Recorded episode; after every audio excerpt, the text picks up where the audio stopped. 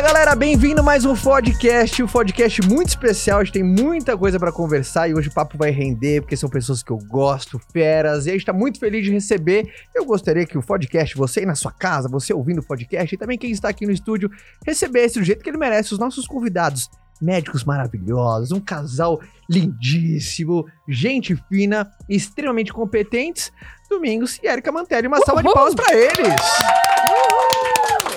Primeiro, obrigado casal por estar aqui com a gente. Primeiro, são pessoas que a gente gosta pra caramba. Primeiro, é muito legal, tá? Pessoas que a gente gosta, que sabe que geram valor pra caramba, vocês fazem um trabalho ímpar. A gente tem, obviamente, eu e a Fabi, a gente tem uma gratidão ainda acima do sobrenatural, né? Porque cuidaram do nascimento da nossa filhota, da Mia, que chegou agora. Então, a gente é muito feliz por isso. Então, obrigado pela presença de vocês dois aqui, viu? A gente que agradece, uma honra estar aqui. Vamos produzir bastante conteúdo. Vamos embora, tá pronto? Obrigado pelo carinho, obrigado pelo convite. Pra nós é um prazer estar aqui. Vamos conversar de tudo um pouco hoje. Vamos a gente tava falando antes, né? Mas pode ser que tenha um neném nascendo. Um bebê genial a caminho. Se chegar, a gente corta o podcast e volta depois. Não tem problema. E casalzão. Primeiro, a gente vai flutuar sobre muita coisa, mas é muito legal que ver, primeiro, essa sinergia entre vocês dois, né? A gente vai navegar um pouco pela história de vocês, mas trazer muito, muito ensinamento pra galera, porque é tão legal ver um trabalho super bem feito, enfim, eu acho que extremos profissionais e como a gente ensina muito a turma, sabe, sobre venda, sobre negócio, e muitas pessoas, principalmente no último ano, viram a importância da digitalização.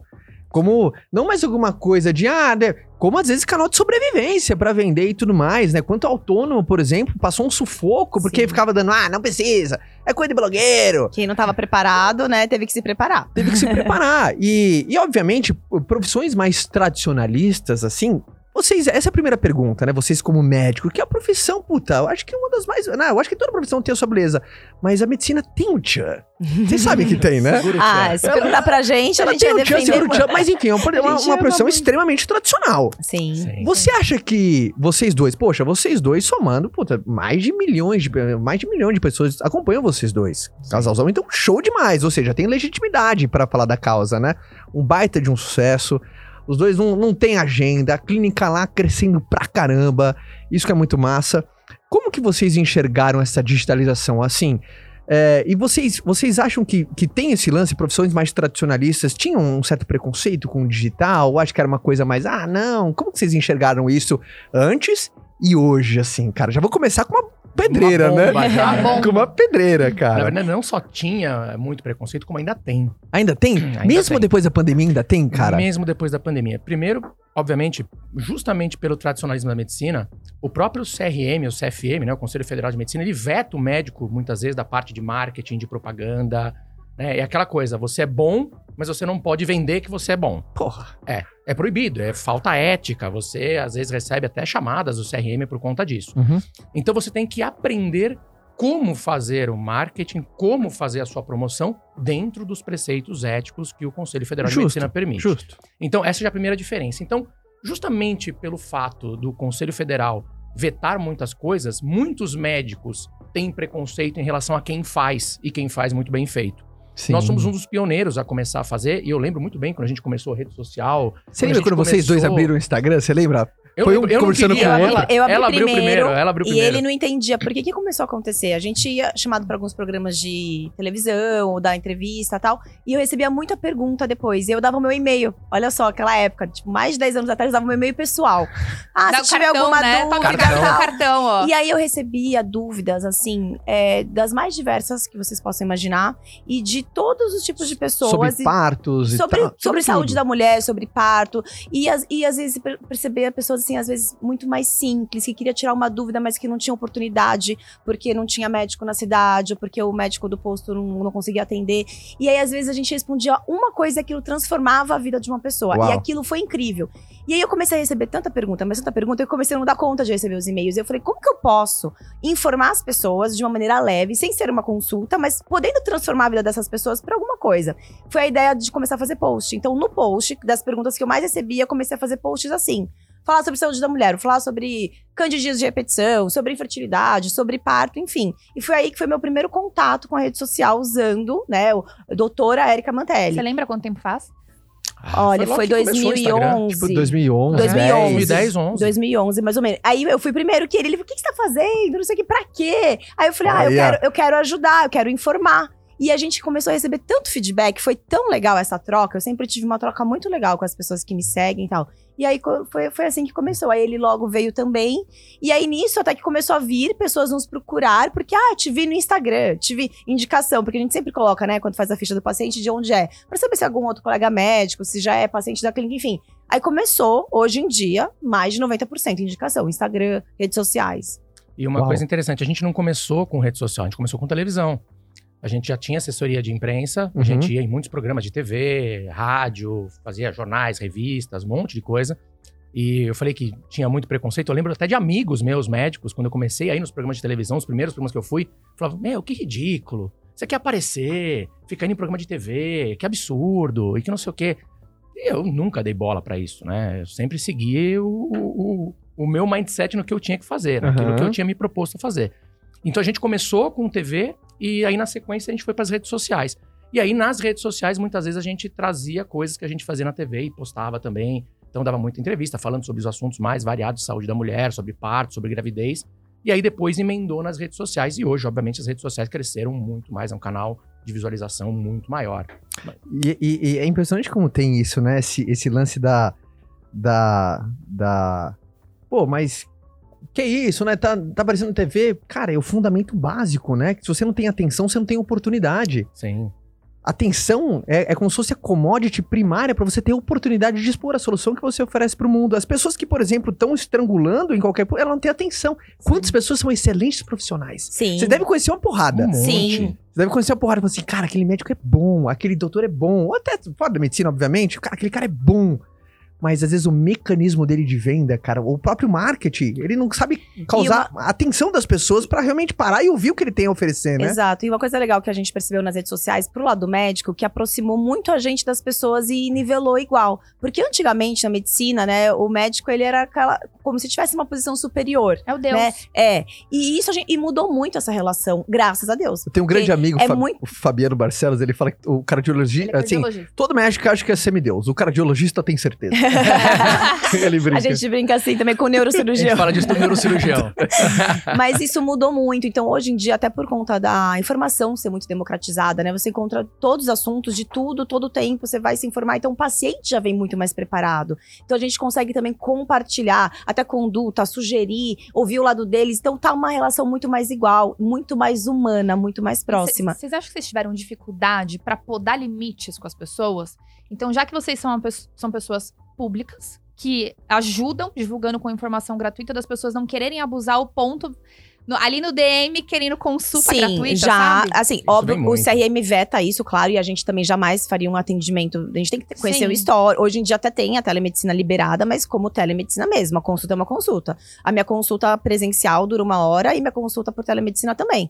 Às vezes 45 minutos, você tira o tempo do exame físico. Mas a gente tem que colher todo o histórico e tal. Então a gente fala, olha, infelizmente nesse ponto eu não posso te ajudar, você tem que procurar. Então a nossa ideia é sempre dar uma orientação pra pessoa saber o que fazer, qual o norte. Mas nunca passar um tratamento, né, via direct e tal. Mas tem gente, a galera pede. Manda foto. É. Olha, apareceu isso aqui em mim. Pá, tira foto. Eu falei, ainda bem que eu sou casado com uma ginecologista também. Eu entendo. Porque se ela pegar o meu inbox do Instagram, é complicado. É só nudes. Apareceu uma manchinha aqui, não sei o que tal. O que eu faço? Tem muita gente que manda. Com certeza. Com certeza. E vem mas só, você recebe só como perguntas médicas, né? Só perguntas médicas. Então tá bom. Só. Vou dar uma olhada depois. E é muito legal porque, por exemplo, o fundamento, e vocês fazem isso com muita maestria, né? O fundamento é você gerar um conteúdo genuíno, um conteúdo de valor, um conteúdo de transformação, não guardar, né? Porque tem muita gente, tem muito profissional que vive, por exemplo, a teoria da escassez. Ele não conta o que ele sabe, porque... Tipo, segredo, alguém já perguntou isso? Se vocês contam tudo o que você sabe, como é que as pessoas vão querer marcar consulta com você? Você já vai entregar todo o ouro. Eu falo assim, não existe concorrência quando você tem a certeza de quem você é e do que você faz. Boa. Não existe concorrência. Tanto que na nossa clínica nós temos mais 10 ginecologistas. E não são concorrentes nossos. Trabalham com a gente, fazem parte da nossa equipe. Muito pelo contrário. Quando a gente fez o curso Marco Zero, que a gente deu a palestra e tudo mais, a gente conta exatamente tudo que a gente faz, tudo que a gente estudou, por onde a gente começou. Tipo, o caminho das pedras, né? Tudo que acontece. Por quê? Eu quero mais é que os médicos ajam dessa forma. Nós mudamos a maneira de agir porque a Érika, desde o começo, quando entrou na faculdade, já queria fazer ginecologia e obstetrícia. Eu não. Eu, quando entrei na faculdade, eu entrei querendo cirurgia cardíaca. Queria aí, ser Deus também. É, eu queria ser Deus. Aí eu me contentei em ser só anjo mesmo. Caiu um patamar. E aí no quinto ano de medicina que eu fui... Eu passei pela ginecologia e obstetrícia, né? No internato da faculdade. E me apaixonei pelos partos. Mas a maneira que eu via os partos acontecendo me assustavam. Mulheres largadas no corredor, gritando sozinhas, parindo sozinhas, né, cheio de violências obstétricas. Vocês já chegaram fazendo um dia? Fazia 20 num plantão de 24 horas, fazia 20 nascimentos. Era muito. Uma coisa absurda. Então, assim, não dava atenção. As mulheres sem orientações, um pré-natal mal feito, faltando exames. Então, assim, cheio de violências obstétricas mesmo, né? E no serviço público ainda mais. E aquilo me assustou. E eu falei, puxa, alguma coisa tá errada, né? Um momento tão lindo, um momento mais mágico da vida de uma pessoa e se torna um grande trauma. E muitas vezes você conversava com essas pessoas no pós-parto, elas falavam, não quero passar por uma experiência dessa nunca mais na minha vida, foi a pior coisa da minha vida. Você fala, tá errado, não era pra ser assim. Uhum.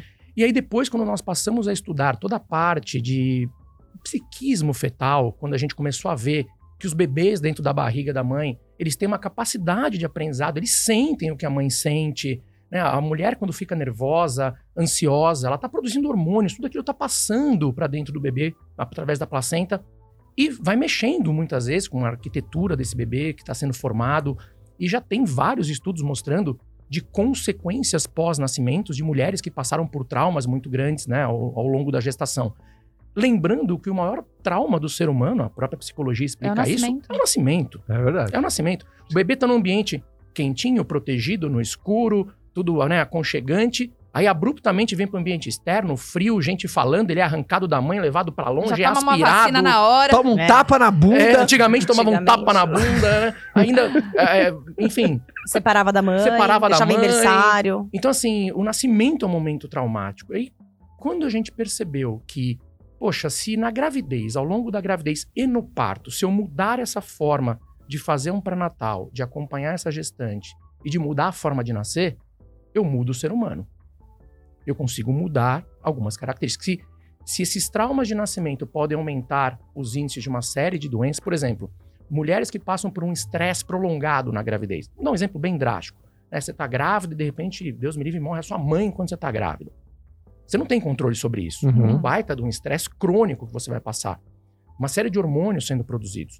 A chance dessa criança, ao nascimento, pós, depois, na vida adulta, ser depressiva, ela pode aumentar em até 4 vezes. Caraca! Estamos falando da criança. Tem algumas patologias que atingem até outra geração. 2 gerações pra frente. Caraca, não sabia disso. Então, tá vendo? Olha como esse momento realmente assim, é importante essa janela, né? Por isso que é importante, quando a mulher acorda 3 da manhã, eu quero milkshake, amor, tem que sair correndo, arruma milkshake, entendeu? Que é uma já cilada, de novo. Cilada, Bino. É. Corre. Ó, corre, Tomás Bino. Tá grávido, já tá lascado, você tá vendo, né? Mas isso é interessante, porque eu falei assim, poxa, se eu quero mudar o ser humano, é muito mais difícil eu mudar uma pessoa da nossa idade do que eu já mudar na hora que ela está sendo formada. Verdade. Então, se eu quero mudar o ser humano, eu preciso mudar a maneira de nascer. E nós fomos estudar sobre isso, sobre esse assunto. Nos aprofundamos muito sobre esse assunto de psiquismo fetal e da forma de nascer e mudamos a maneira de trazer essa criança ao mundo. Uhum. E só que isso, né, para muitos médicos, principalmente os tradicionais, olhavam aquilo e não entendiam o que estava acontecendo. Uhum. Só que aí começaram a vir os resultados. Né? Hoje a gente já trabalha dessa forma que há pelo menos 20 anos. Né? Eu tô com 20 de formado, vamos colocar 18 anos trabalhando dessa forma. E tem pacientes, por exemplo, que relatam a diferença entre os filhos que nasceram de uma forma e que nasceram de outra forma. Isso já, os filhos já estão maiores. Justamente de como foi a gestação. Só para vocês terem uma ideia, vou dar um exemplo, isso foi um caso que eu presenciei, não é história, não é coisa de livro, nada, como a parte emocional afeta. E como a criança tem memórias intraútero, estava no hospital público e a mulher tinha acabado de parir, estava no quarto, deitada com um bebezinho ali no bercinho do lado dela. E ela era esposa de o marido dela era alcoólatra e durante a gravidez inteira, em vários momentos ele chegava em casa, né, bêbado e quebrava a casa inteira, batia nela e foi assim a gravidez toda. Então, um show de horror, pancadaria, gritaria e tudo mais. Eu estava lá, eu presenciei. Esse marido chegou, na hora que ele entrou no quarto, ele começou a falar com a mulher. A criança começou a entrar em desespero, a chorar compulsivamente, sem parar, ao ouvir a voz do pai. Porque qual que é o link cerebral que essa criança tem de memórias da voz do pai? Sim. Toda vez que aquela voz aparece, está linkada a um momento de pancadaria, de terror, né, de adrenalina. Então, aquilo está gravado nas memórias dessa criança. Então, o bebê ele tem capacidade de aprendizado intraútero. E ele é um livro em branco. A gente vai conseguir inserir o que nós quisermos. Nossa, fortíssimo. E a ideia, quando a gente fala isso, muitas pessoas falam assim, ah, pronto, mais uma culpa pra mãe, né? Que já nasce a mãe, nasce a culpa. Muitas mulheres falam essa frase, né? E a nossa ideia é justamente fazer um outro alerta, que óbvio, a gente não tem como viver uma bolha. Os problemas, eles vão existir sempre. Mas a importância da gente valorizar esse pré-natal emocional. Então, a mulher tá passando por um problema, passando por um estado depressivo, passou por um trauma muito importante na gravidez, não tá sabendo lidar com essas emoções, não simplesmente ela engolir tudo e guardar tudo pra ela e ficar chorando sozinha. Procurar ajuda. Porque da mesma maneira que a gente consegue, que a criança sente os efeitos negativos de uma emoção ruim, ela vai sentir os efeitos positivos das emoções boas, da tranquilidade, de sessões de relaxamento, da maneira de respirar. Então, pra essas mães que passam por uma gravidez assim tão turbulenta, é esse acolhimento que a gente tenta dar ainda maior, para elas poderem aprender a ressignificar aquilo que ela tá passando e passar para esse bebê. Olha, a gente tá passando por um monte de problema, mas a mamãe tá aqui, eu te amo, a gente vai conseguir. E também fazer esse trabalho, né, esse feedback positivo com esse bebê, para que também seja minimizado esses traumas. É, a palavra-chave é ressignificar. Problemas todos nós teremos, é verdade. Mas é como a gente vai lidar. Eu falo, eu posso acordar de manhã e tomar um café e derrubar a xícara de café na minha camisa. Isso é um evento que eu não tive o controle. Mas como eu vou reagir a isso, cabe a mim. Eu posso ficar pé da vida, sair de casa chutando o cachorro, entrar no carro bravo, atravessar o farol vermelho, bater meu carro, tudo por causa de um único evento. Sim. Ou eu posso ressignificar e falar assim, poxa, beleza, aconteceu, um acidente, ok, vou atrasar, vou ter que ir lá trocar a camisa e tal, vida que segue.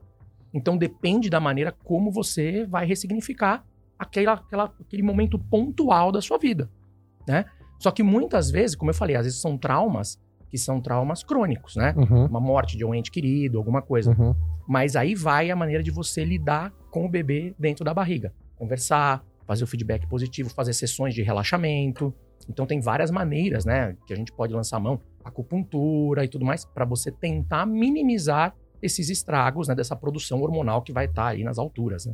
Vocês conheceram na faculdade, né? Não. Não na faculdade? Sabe aonde a gente se conheceu? É. Na balada, não foi? No show pagode. Do Inimigos da HP. Diz que o Brasil... Seba, um beijo, Seba. Esse é o Brasil de verdade, senhoras Seba. E senhores. No pagode. Foi cupido. Eu tava... A gente, por incrível que pareça, a gente fez a mesma faculdade, só que como ele é muito mais velho... A gente... Olha... Muito mais velho. Você viu o que ela fez, que ela gosta de cutucar, né? Ela já sabia. Ela já gosta de cutucar. O melhor de vocês é as pegadinhas, né? Quem não acompanha isso, tem gente, tem que ter as trollagens. Mas e aí? Eu tava no quarto ano de faculdade, ele tava no segundo ano da residência. Então, na faculdade, eu ia pro campus da faculdade e tal. A gente tinha algumas aulas no hospital e ele ficava mais no hospital. Então, na faculdade mesmo, eu nunca tinha encontrado com ele. E eu namorava um outro cara, tinha namorado um tempinho e tal. Fiquei solteira numa sexta-feira e no sábado fui na balada. Foi pro pagode. 24 horas após estar solteira. E fui com a minha amiga, que aliás, essa minha amiga minha que tá grávida, que pode beber nascer a qualquer momento. É a Paty, daqui a pouco tá aí ligando. Se ela me ligar, daqui a pouco eu tenho que atender. E fui pra balada. O parto da nossa filhada. Da nossa filhada, mais uma filhada. A Luísa. Que demais. Que massa. E aí eu falei pra minha amiga, eu falei, nossa amiga, eu quero ir pra balada. E hoje, nossa, eu não quero ver homem na minha frente. Eu quero ficar um ano solteira, quero viajar, não sei o que tal. Primeira balada solteira. Tava indo no banheiro e tal, eu dei uma tropeçada e passei sem querer o cotovelo, dei uma cotovelada nele. E aí... querer. Não, sério, não tinha visto mesmo. Eu fui pedir desculpa. Eu falei, ai, desculpa. Nada, viu de longe, se apaixonou e veio tropeçar em mim. Tá caí, né? E aí a gente se bateu assim, tal, pedi desculpa. Aí ele abriu um sorrisão, daí ele falou... Nossa, acho que eu te conheço. Aí eu pensei, falei, nossa, essa é velha. Péssima, né? Deus. Péssima. Você vem sempre aqui, tem hora, cara. Você não sabe o que fazer, faz o básico. Faz o básico que dá certo. O básico bem feito, sempre funciona. Não, mas ele falou, acho que eu te conheço. Você era de sei onde? Sei lá, ele perguntou se era do Dante, ou se era... Eu falei, não. Aí ele falou assim, você faz medicina? Aí eu olhei, né? Falei, nossa. Né? Aí eu falei, faço. Ele, eu também e tal. Daí a gente começou a conversar. Na hora que falou assim, faço, eu falei, agora é a hora. Eu falei assim, eu sou médico. Ginecologista. E a gente começou a conversar. E foi, assim, surreal a conexão já, logo de cara. E aí tudo que ele falava eu gostava, ele também tal. Daí ele falou, ah, eu faço ginecologia. Eu falei, eu não acredito, porque eu já sabia que eu queria fazer ginecologia. E aí eu falei, nossa, eu quero muito fazer ginecologia. Ele falou, ah, eu já faço tal, não sei o que, tô terminando a residência. E foi, a partir daquele dia. E o mais legal é que aí eu acabei a residência, aí eu virei preceptor na faculdade. E aí a Érika virou minha aluna. Preceptor? É tipo professor. É um professor, tá. Mas é um professor da parte prática, né? Que fica no pronto-socorro. Então você vai pro plantão, aí tipo, ele que vai te ensinar, vai te ajudar. É tipo a pessoa que vai ser a sua referência na hora do vamos ver ali. É, porque o aluno, né, o estudante de medicina e o próprio residente, por exemplo, você vai pra uma cesariana, pra uma cirurgia ou pra um parto, você tá inexperiente, você tem que ter sempre alguém do seu lado que já é formado, tal, que já tem essa... entendimento, habilidade, e vai te ensinando tudo mesmo, com a mão na massa, literalmente. Então a gente tá formado, mas tá sempre com uma supervisão, né? E aí a Érika virou minha aluna, então desde o começo a gente opera junto. E pra quem achava que ele facilitava, pelo contrário, ele era muito carrasco comigo. E as pessoas olhando vocês hoje, falam assim, poxa, hoje... Pra eles é muito fácil ter agenda lotada, né? Poxa, eles têm milhões de pessoas que acompanham isso, mas geralmente é... Mas ninguém lê os 20 partes por dia lá, né? Sorte é o apelido que as pessoas dão pra depois que você já passou todo aquele trabalho árduo. Pois é. Qual que vocês acreditam? Quais elementos? A gente chama isso de... É um conceito de Nassim Taleb chamando previsibilidade retrospectiva. Algumas coisas se tornam muito óbvias depois que acontecem. Sim. Quando você olha pra trás, por exemplo, você chega em um lugar e você... Chega lá no pico da montanha, aí você fala, nossa, ainda bem que naquele lugar eu fiz isso, ali eu fiz aquilo, é aqui que eu consegui me diferenciar no mercado, porque deve ter um monte de profissionais, deve ter um monte de autônomo, seja ele um arquiteto, um dentista, sabe? Outra pessoa que não tá conseguindo se sobressair no mercado, sabe? Sabe aquela coisa de conseguir uma posição de destaque, se tornar mais magnético, e o que você acha que foi um elemento de vocês que fez vocês se diferenciarem? Assim, o principal que eu digo assim... Se olhando para trás... As pessoas que não conseguem se destacar cometem um único erro. O primeiro deles, não sabem o que querem e nem aonde querem chegar. Boa. Eu tô com 20 anos de formado, como eu falei. Quando eu me formei, eu peguei uma folha sulfite e comecei a escrever o que eu queria e o que eu não queria para minha vida. Boa. Então eu falei, bom, o que eu quero? Não interessa o tamanho do sonho. Então eu colocava lá, bom, eu vou ser ginecologista, eu quero ser o melhor ginecologista do Brasil. Eu quero ser o médico mais reconhecido. Eu só quero atender pacientes particulares. Quero cobrar tantos numa consulta. Não quero trabalhar para planos de saúde. Eu tracei o que eu queria. Uhum. E aquilo ficou comigo. Uhum. E desde o começo eu não abri mão do que eu queria. Todas as dificuldades que eu passei, todos os tropeços que eu tive, todas as pedras no meio do caminho... Eu falava, putz, dava vontade de desistir. Eu falava assim, não, vamos mudar o rumo. Não.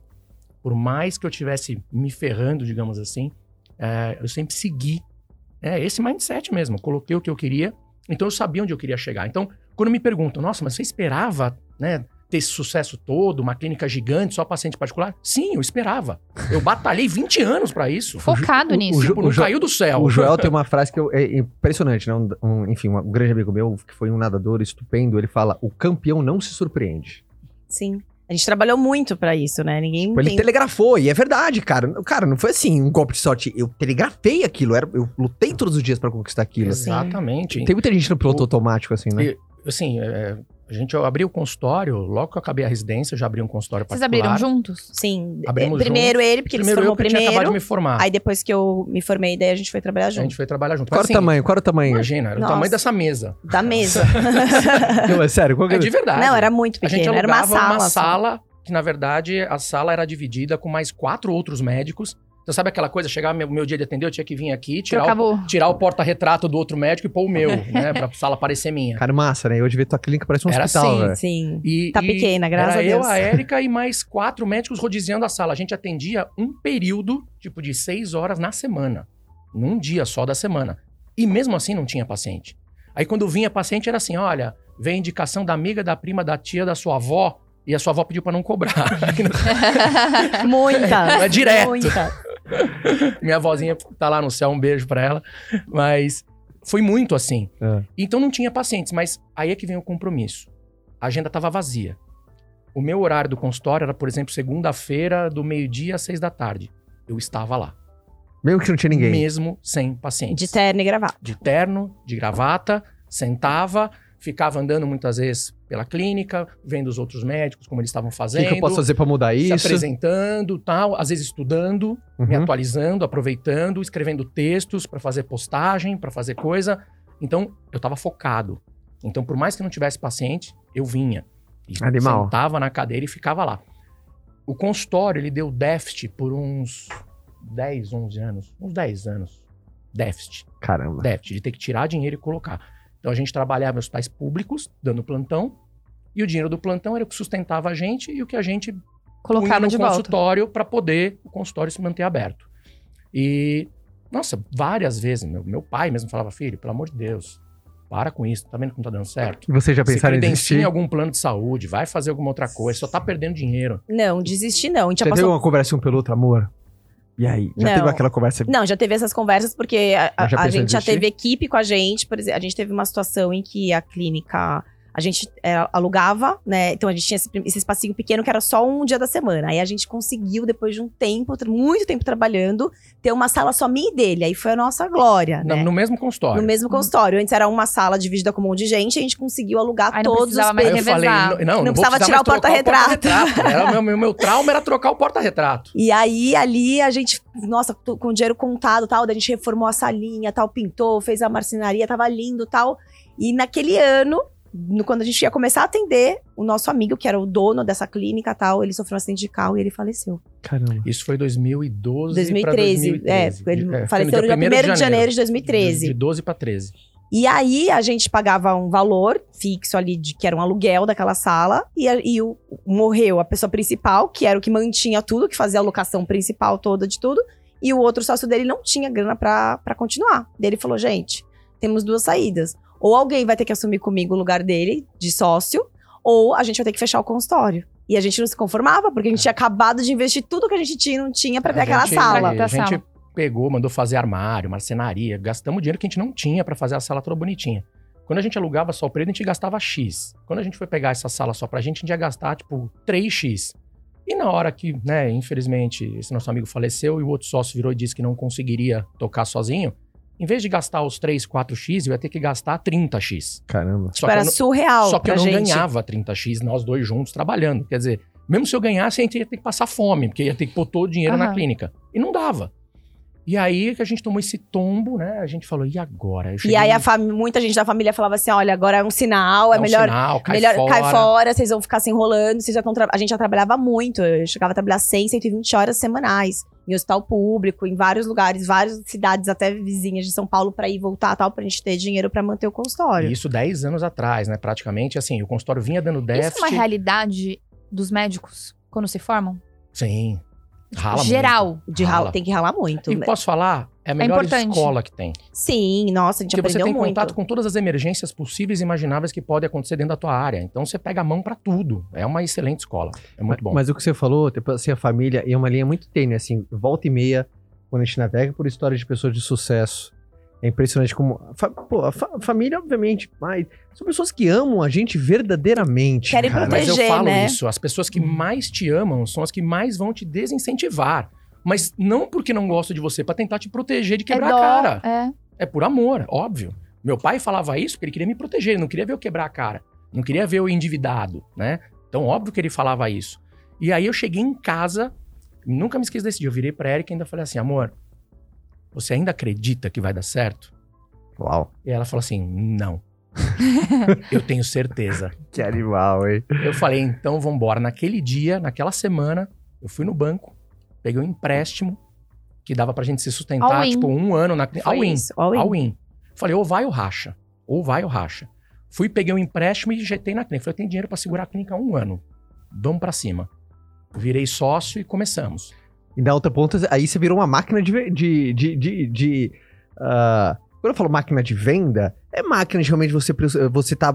Cara, quantos pacientes eu preciso? Qual que é o volume que eu preciso gerar? Isso é importante, era tão engraçado, cara. Porque assim, eu falei assim, a gente não tem paciente, mas eu vou ter tudo do bom e do melhor. Se tiver uma única paciente, vai ter tudo bom e do melhor. A gente foi fazer a agenda de gestante, né? Uhum. E a gente nunca esquece disso, que a tiragem mínima de agenda de gestante para fazer a tiragem eram de 500 unidades. Nessa gráfica, a gente estava vendo. E a gente falou assim, meu, a gente tem uma gestante fazendo para Natal, que juntar nós agendas. Dois, a gente tem 5 gestantes. Falei, cara, eu vou demorar 200 anos para desovar essas agendas, esquece. E assim, na época foi caro pra caramba. Sei lá, como se fosse hoje, uns 15 mil reais. 15 mil reais, mas tipo, era muito mais dinheiro, 15 mil reais há 10 anos atrás. Olha como foi uma boa coisa, você colocou os pitbull atrás. Agora eu preciso de 500 pacientes, né? Não, mas assim, aí tinha agenda, a gente tinha toda a papelaria, tinha tudo. A gente sempre teve essa visão. Não tinha paciente, tinha tudo menos paciente. Da excelência no atendimento. Então, assim, isso, na verdade, vem muito com a nossa essência. Então, assim, uma das coisas que falam, qual que é o segredo e tal. Na verdade, eu fico até feliz quando eu recebo mensagem inbox de pessoas que eu atendia no SUS, que falavam, nossa, eu já sabia que você era boa lá, eu já senti esse seu diferencial lá. Porque no SUS, que a gente tinha um pré-natal que às vezes era de 10, 15 minutos, você não tem a possibilidade de atender da melhor maneira possível que você gostaria. Porque mas tem uma fila de mais 50 lá fora. Mas você tem a possibilidade de dar o seu melhor de alguma naqueles 15 minutos. Então eu lembro que eu tirava do meu bolso, eu fazia grupo de gestante, pedi pro diretor, eu quero fazer um grupo com as gestantes, porque eu queria mais tempo pra conversar com elas. Eu não ia conseguir conversar 1 hora com cada uma. Então eu fazia uma vez por semana, matei um horário de consulta, juntava todas as gestantes da semana e elas iam para um consultão de 1 hora. E aí eu levava bolachinha, levava música, tal, não sei o que eu fazia. Tipo over delivery, ele tá entregando mais, né? E eu não ganhava absolutamente nada, pelo contrário, por isso, financeiramente, mas o que eu ganhava era gestantes mais informadas, pessoas mais felizes, bebês sendo melhor cuidado dentro da barriga da mãe. Então isso trouxe, pra gente, e a gente foi trazendo isso ao longo de todos os anos. Cara, e coisa incrível, né? Primeiro, paciente feliz, filho feliz, propósito cumprido. Sim. Segundo, cliente feliz volta. Terceiro, cliente muito feliz, além de voltar, volta acompanhado. Exato. Então, a segunda coisa que eu percebo aqui daquela coisa, o que você acha que foi diferencial? Porque muitas pessoas que estão ouvindo a gente vai importar isso pra sua realidade. Uhum. Né? Fala assim, cara, quando a gente fala assim, cara, eu não tenho a minha meta, eu não tenho aquele objetivo, eu não tenho o alvo. E se você não tem um alvo, você não tem nem a chance de acertar. Porque é aquela coisa, quando você tem um alvo, não é que você vai acertar. Você tem a possibilidade, aí vai da sua competência de você aprender a fazer, você se dedicar. E tenha também a sua essência, né? A gente atendia, da mesma forma que a gente atende hoje as nossas pacientes particulares, a gente atendia as pacientes do SUS. Ou tentava fazer o melhor possível com aquilo que a gente tinha em mãos. É o que a Érika falou, eu tenho 10 minutos para atender, porque é o que o sistema me impõe. Cara, eu vou ter que dar um jeito, fazer do limão uma limonada. Se eu só tenho esses 10 minutos, eu vou tentar matar alguns horários, juntar o máximo de gestante para passar o máximo de informação possível naquele tempo mínimo. Então, a gente sempre buscou essa excelência, mesmo quando a gente atendia e dava plantão nos hospitais do SUS. Então, o segundo ponto, então, a gente pode falar que é atendimento? É o atendimento, e não queira virar o que você quer ser no futuro. Fala assim, quando eu estiver nesse ponto, eu serei dessa forma. Não. Se você quer chegar lá, começa a agir do jeito que você quer quando você estiver lá. Essa é boa. Você precisa começar aqui. Senão não adianta. Eu vou falar o que eu vejo de vocês. Eu vou atender bem quando eu tiver estrutura. Quando eu tiver um consultório maravilhoso, eu vou ficar com as pacientes, vou atender bem. Não, você tem que atender bem desde agora. Se a tua essência é essa, se você acredita nesse teu propósito, se a gente acredita nessa parte do psiquismo fetal, a maneira do bebê dentro da barriga, mudar a maneira de nascer, por que eu vou fazer isso só quando eu tiver um consultório particular? Eu vou tentar aplicar isso desde já.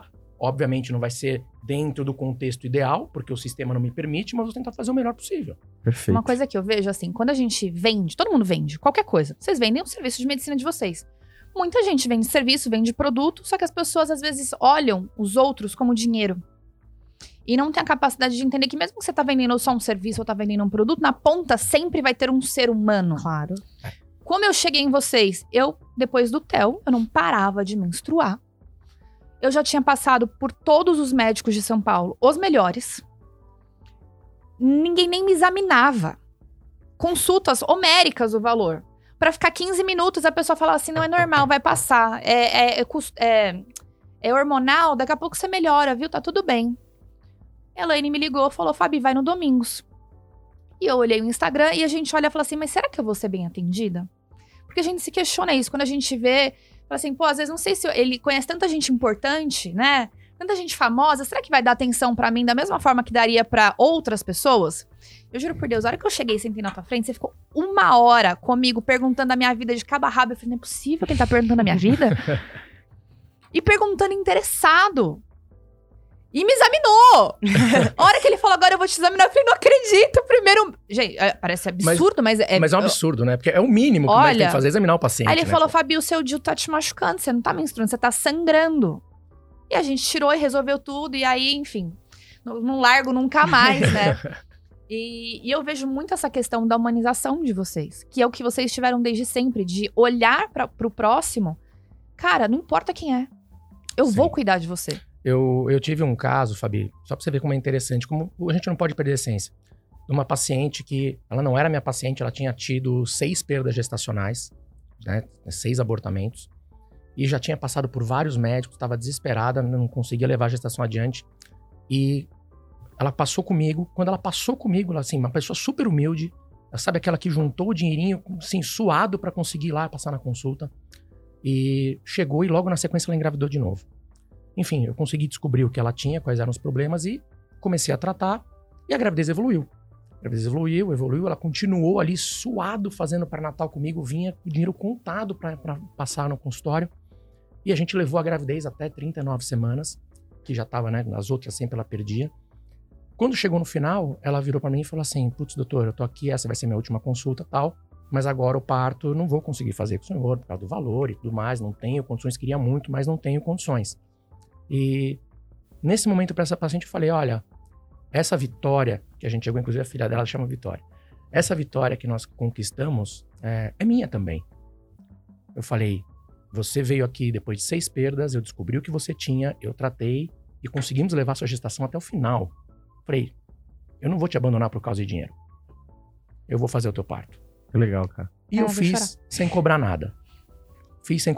Ainda levei minha equipe inteira e fiz a equipe também não cobrar e fizemos o parto direitinho. Mas por que isso? Porque tem momentos da nossa vida que o dinheiro não... Momentos não. Nunca o dinheiro vai ser mais importante do que uma situação dessa. Uhum. Mas muitas vezes as pessoas colocam isso. Ah, o dinheiro é mais importante, você tá aqui para ganhar dinheiro, para fazer...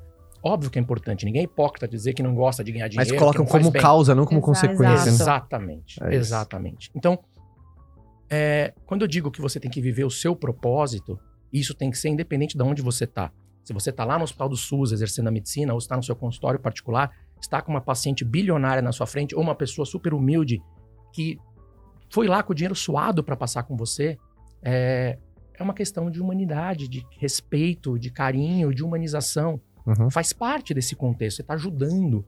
E faz parte também da tua história. Uhum. Quer dizer, justamente eu estou aqui contando essa história porque virou parte da minha história. Uma coisa que eu fiz e que me deu muito mais prazer do que se eu tivesse recebido valor em dinheiro por isso. Então, acho que essa essência é o que a gente não pode perder nunca, né? De saber como lidar com o paciente, independente de onde você esteja. Uma vez eu ouvi uma frase que faz muito sentido, né? Uma coisa é você... São 2 grandes desafios. Uma coisa é você chegar num patamar de sucesso. E outra coisa é você permanecer lá. Manter, exatamente. São 2 trabalhos, né? O trabalho de chegar e o trabalho de manter. Como que vocês enxergam isso? É o que assim? A gente fala, eu falo muito assim, né? Restaurante bom, né? Ele vai estar sempre cheio. É. E às vezes a pessoa fala, será que esse médico é bom mesmo, né? Pô, só deve ter muito seguidor e tal. Gente, ter um Instagram com 1 milhão de seguidores, hoje qualquer pessoa pode ter. Você pode comprar, você pode ter um monte de robozinho e tal, não sei o que. Permanecer com uma clínica lotada, você não permanece com um bom marketing. Você permanece porque você está sendo um bom médico. Bom médico, bom arquiteto, bom qualquer coisa. Então, nossa, assim... eu gostei muito dessa frase. A gente permanece porque, sem modéstia nenhuma, a gente sabe o que a gente faz, a gente tá ali para dar o nosso melhor e para transformar vidas. E todos os médicos que a gente... E foi muito difícil a gente, a clínica era só de nós 2, continua sendo só de nós 2, só que a gente trabalhava só nós 2. Quando a gente começou a precisar de outros colegas, a gente teve um critério muito grande para saber quem a gente ia trazer para nossa equipe, porque a gente quer essa visão. A missão é transformar vidas. Uhum. A missão não é você ganhar 1 milhão de dinheiro, não sei o que tal, e tá com a clínica lotada. Isso vai ser consequência de um bom trabalho, ponto. Mas a gente quer que você venha trabalhar, dê o seu melhor, que você traga aqui o seu melhor, que você tenha uma energia diferente para atender, que você olhe para o paciente. Eu sempre falo, nós somos ginecologistas, mas a mulher não é um par de mamas e vagina. Como sempre foi isso. A mulher vai na consulta uma vez por ano, faz o Papa Nicolau, tá tudo bem. Aí precisa ver, não, o Papa Nicolau tá normal, pode ir embora, tal. Quantas mulheres são atendidas assim? Então, eu quero sentar com a minha paciente, eu quero entender o que está acontecendo com ela. Eu trabalho com a sexualidade. Quantas queixas à saúde sexual não vem por conta, muitas vezes, de traumas do passado, um relacionamento que está ruim, uma mulher que está se sentindo ali não enxergada, enfim. Então, não adianta só ir lá e prescrever um hormônio, passar isso, passar aquilo. Não é a receita de bolo. É enxergar o paciente que tá na sua frente. Cada um tem uma história. Vocês lembram o momento que um olhou pro outro e falou assim, puta amor, foi. Lembro. A gente não chegou nem a falar como que colocou paciente na clínica. Bom, pulamos. Ah, é verdade. É. Mas essa pergunta é boa, né? É boa. Vamos na ordem cronológica, vai. A gente ficou nessa clínica, né, como sócio, né, desse outro médico, né, que era sócio do que faleceu. A gente ficou, a Júlia nasceu em 2014, aí isso foi em 2012, a gente ficamos mudou. 2, 3 anos, não. Foi quando você ficou grávida da Isabela que a gente 2017. Mudou. Então, 2017. Então, a gente ficou de 2013 a 2016 para 2017 junto nessa clínica. E a coisa começou a pegar.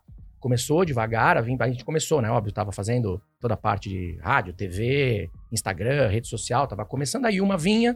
Então, assim, a gestante chegava para consulta. Hoje a consulta dura 1 hora. Naquela época durava 4, porque não tinha ninguém para atender. Chegava, fica aí. Senta aí, vamos tomar café, ficar falando e tudo. Aqui, vou te dar aula disso. Você vai sair daqui quase uma obstetra. Eu ficava horas com a paciente lá. E aí a paciente gostava, indicava uma amiga, que indicava outra, e a coisa começou a pegar. Até que chegou num ponto que uma sala só para mim e para Érika ficou pequena. Que a gente já conseguia ter mais horários para atender se a gente tivesse uma sala para cada um. E nessa outra clínica não tinha mais espaço, não tinha mais lugar. E eu falei, bom, talvez agora seja a hora da gente dar mais um passo, né? E aí é que eu falo que aí vem o pai de novo, né? O coitado do meu pai, a paciência dele. Porque eu fui almoçar com meu pai é médico também, eu fui almoçar com meu pai e num restaurante, e na frente desse restaurante tinha um prédio. E eu olhei assim e falei assim, nossa, pai, imagina que sensacional seria se a gente tivesse um prédio só pra gente. Olha isso, um prédio inteiro, 6 andares, nossa, ia fazer a clínica dos sonhos. Meu pai, você tá louco. Agora que você tá... Depois de 10 anos de formado, 12 anos de formado, agora você tá começando a ganhar algum dinheiro. Segunda vez que ele falou isso. Segunda vez que ele... Você vai querer se enfiar num negócio desse, arrumar mais dívida, tal, não sei o quê. Resumo da ópera, no dia seguinte eu peguei o prédio. Ou seja, o negócio é seu pai te contrariar. Se ele falar, é fria, meu, a gente tem vai. Que ir. Meu pai tem uma frase que ele fala assim, é fria, meu, não entra nessa. É lá que a gente tem que ir, entendeu? Chamou de louco é um sinal. Chamou de louco é um sinal. E eu peguei o prédio. Bom, aí a gente mudou, logo que a Júlia já tinha... Eu tava grávida em 2017. Eu tava grávida da Isabela. 2 anos a Júlia tinha. Mas uma coisa que eu falo, a gente fala até no nosso curso, que é interessante. A Júlia nasceu em 2014. Tudo isso aconteceu em 2012 para 2013, né? Que a gente pegou a sala. Quando a Júlia nasceu, a nossa conta bancária era negativa. A gente tava devendo. Uhum. Ainda pagando os empréstimos que a gente tinha pego. Uhum.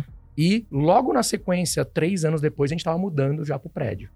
Então você vê como a coisa aconteceu ali. E na hora que a gente mudou pro prédio, foi que a chavinha virou. Impressionante. Na hora que a gente mudou pro prédio, que a gente montou nossas salas, montamos outras salas, convidamos, né, outros médicos para vir trabalhar com a gente. Foi aí que a coisa decolou de uma forma. Acho que a energia era só nossa. E a gente assumiu negócio. Só nós dois, sem outros sócios, sem outras interferências. Porque tem muito disso, né? Sim. Às vezes o cara é ótimo amigo, mas não vai combinar para ser teu sócio. Exato. E aí um fica sendo âncora do outro. Sim, e aí tem que ter essa maturidade também da gente chegar e encerrar aquele ciclo, sim, sabe? Para outras oportunidades. E pra gente foi uma coisa impressionante. Quando a gente encerrou aquele ciclo e ficou só nós dois, parecia que tinha uma âncora mesmo. A gente deu uma decolada. Embora. Assim, surreal. Bom, tanto que em 6 meses o prédio ficou pequeno. Eu falei pra ele, agora, o que a gente vai fazer? Aí acabou vagando a casa atrás do prédio. Aí eu fui lá, pai, tô pensando em pegar aquela... Você só quis validar, né? Não chama de louco. Já ia pegar, né? Só pra ver a reação. Pai, vagou uma casa lá, eu vou pegar. Para de arrumar coisa, você já tá com o prédio. Eu falei... Era isso que eu precisava. Agora. Esse não foi nem no dia seguinte, foi no mesmo dia. Eu fui lá, arranquei a placa da casa e peguei a casa também. Aí se ele falasse, eu acho uma boa ideia, mas eu vou dar uma pensada. Eu vou reavaliar minhas ideias agora. Vou dar uma pensada. Então, uma coisa que ficou muito nítido assim pra mim, né, é você... Porque muitas pessoas, elas subestimam demais, supervalorizam demais ações de curto prazo e desvalorizam demais a de longo prazo. Por exemplo... Atender bem. Não posso atender bem porque eu tô com pressa. Por exemplo, muitas pessoas às vezes falam, não dá, quer fazer volume. Mas às vezes não vê que, cara, eu sei, às vezes, porque eu falo pra todo mundo, às vezes o certo não é o mais rápido. Sim. Fazer o certo, às vezes, não é a coisa mais rápida, mas o longo prazo ela é invencível.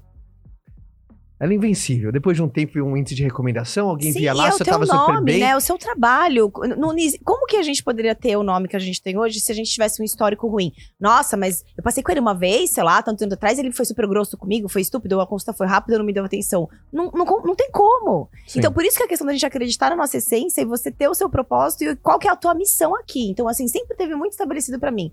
Qual que era a minha missão? Qual que é o meu propósito? O que eu quero? Eu quero transformar vidas, eu quero dar o meu melhor como médica. Ele também, ótimo. Então, a gente vai fazer isso independente de onde a gente estiver. Se a gente vai estar no hospital público do SUS, ou se a gente vai estar no Nordeste, vai estar onde a gente estiver. Ou na nossa clínica, no Jardim Paulista, com paciente particular. Sendo ele famoso, pra gente não importa quem tá lá. Lá não vai um título, entendeu? Não importa pra minha conta bancária o título, se é famoso, se não é. Eu quero saber a pessoa. Eu quero a pessoa ali despida, né? Realmente de qualquer vaidade, de qualquer coisa. Eu quero ajudar ele na essência. E é por isso que muitas pessoas que também hoje em dia tem muita celebridade, gostam porque a gente não fica focado nisso, porque a gente respeita eles como pessoas e não como artista, entendeu? Eles estão lá pra ser atendidos como pessoas, pra gente cuidar, pra preservar. Quantos ali engravidaram com a gente só foram descobrir a gravidez, a gente brinca, nem Léo Dias descobriu, porque ali com a gente é segredo de estado mesmo. A gente consegue porque a gente quer preservar ali a intimidade de cada um, preservar cada pessoa que tá ali. É legal isso, né? Porque ninguém consegue exercer um personagem a vida inteira. Não adianta. Pesado, é. Não dá. Você é o que você é.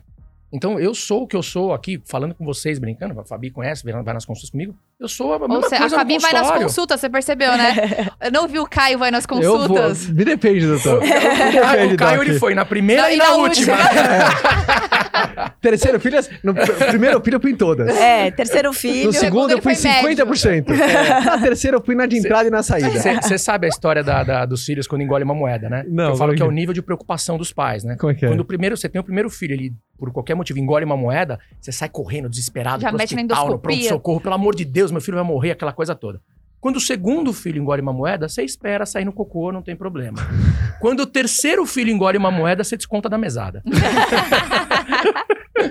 Esse é o nível de preocupação conforme você vai tendo filhos. Ó, uma pergunta muito interessante. Onde que a junção Domingos e Érika? Médicos e empreendedores. Sabe, essa função que você vê, esse olhar mais clínico, seu comércio. Às vezes tem esse lance, sabe, essa discussão entre os... Sabe, uma coisa, como que é essa interferência? Às vezes o seu lado empreendedor fala assim uma coisa, o lado do médico fala outra, mas como é que é? Como é que é os dois, assim?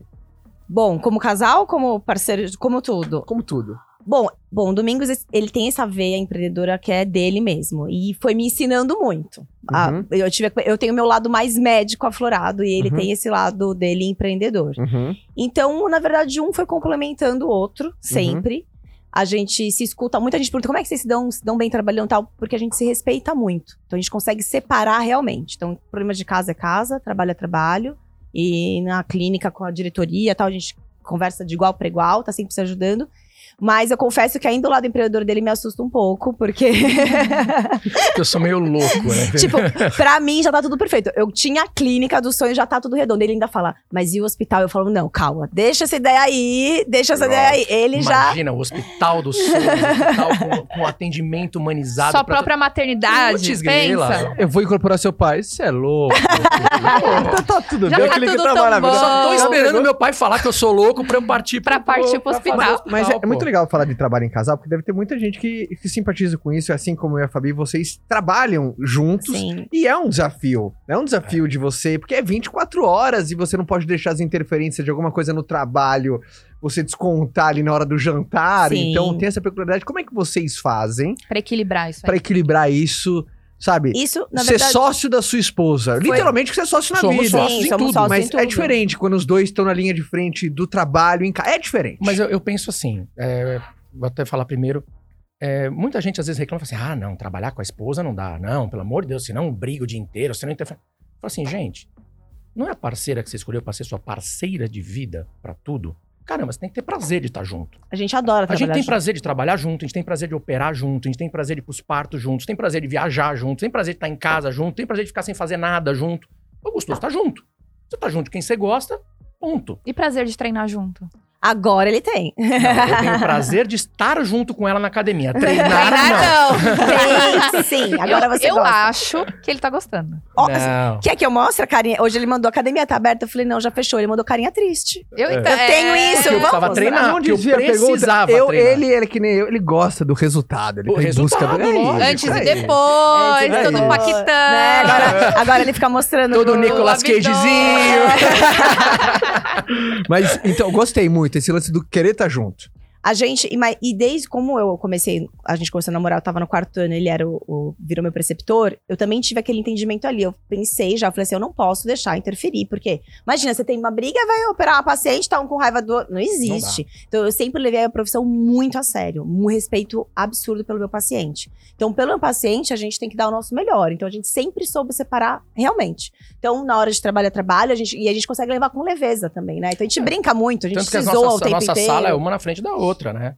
A gente vira e mexe, quando dá um intervalinho, um vai na sala do outro, vai lá, vai dar um beijo, vai dar um oi. Ou vai discutir caso, muitas vezes a gente... Ó, peguei um caso assim, assado. O que você acha? Vamos fazer tal coisa. Então assim, é legal isso. Você acha que a ousadia foi mais uma pimenta de vocês que foi imprescindível pro crescimento de vocês? Essa ousadia, porque eu falo isso?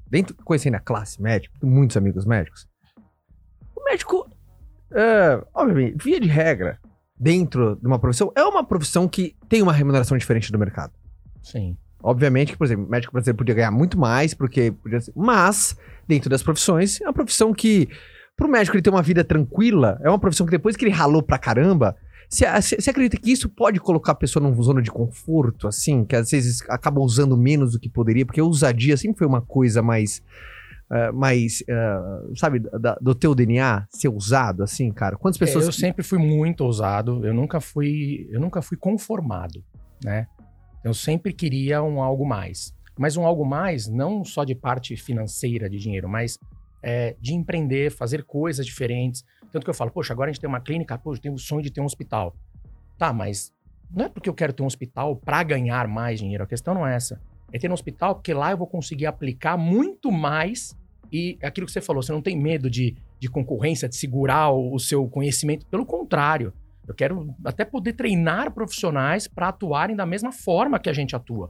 Tanto que os médicos da nossa clínica, quando vão trabalhar com a gente, eles passam um período sem atender pacientes, só acompanhando eu e a Érika nas nossas consultas para ver a maneira como a gente atende, para pegar esse nosso know-how, né, da forma dessa parte do psiquismo fetal, da conduta no pernatal, no nascimento, acompanha a gente nos partos, até a gente sentir que eles estão preparados para poder atender com a mesma excelência que a gente dentro da clínica.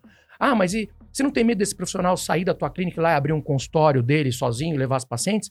Que vá. Eu vou sentir como assim, puxa, minha missão foi cumprida, eu consegui ensinar o cara bem, ele conseguiu cativar os pacientes e o cara quis voar. Vai. Eu sempre digo, pior do que você treinar alguém e essa pessoa ir embora, é você não treinar e ela ficar. Sim. É muito pior. É muito pior. Boa sacada, então, gostei. A gente tem que ter essa consciência. Se eu quero ter uma equipe muito bem focada, treinada, eu tenho que treinar, eu vou ter que investir nisso, não tem jeito. Agora, no hospital, eu tenho uma possibilidade que aí se abre um leque muito maior, né? De poder levar isso para muito mais pessoas. E o nosso maior sonho, que a gente ainda vai realizar, isso eu tenho certeza, que é criar o Instituto Mantelli.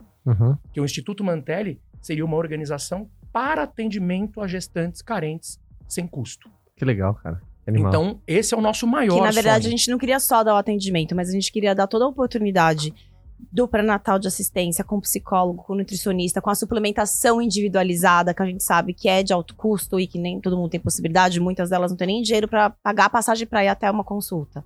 Então, a gente quer e vai proporcionar tudo isso, sabe? Então ela vai, passa em consulta, passa com o médico, passa com o nutricionista, tem atendimento de psicólogo se precisar de um cardiologista vai ter, enfim. Ah, quais são as vitaminas que tem que tomar? Tó, tá aqui, já vai estar lá o kitzinho dela, pronto, tal, pra ela ter o melhor possível. Vocês acreditam isso. Na frase que um dos dias mais perigosos é um dia depois que você vence?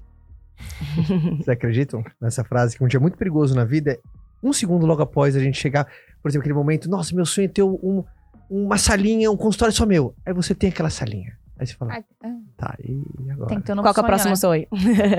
Você viu que tem pessoas que às vezes... Eu quero falar uma frase clássica, né? Existe um grande perigo da gente sonhar pequeno, assim... E quando eu falo, não é aquela ambição de você precisa chegar num lugar pré-determinado. Sucesso é uma coisa muito particular. Sim. É muito particular.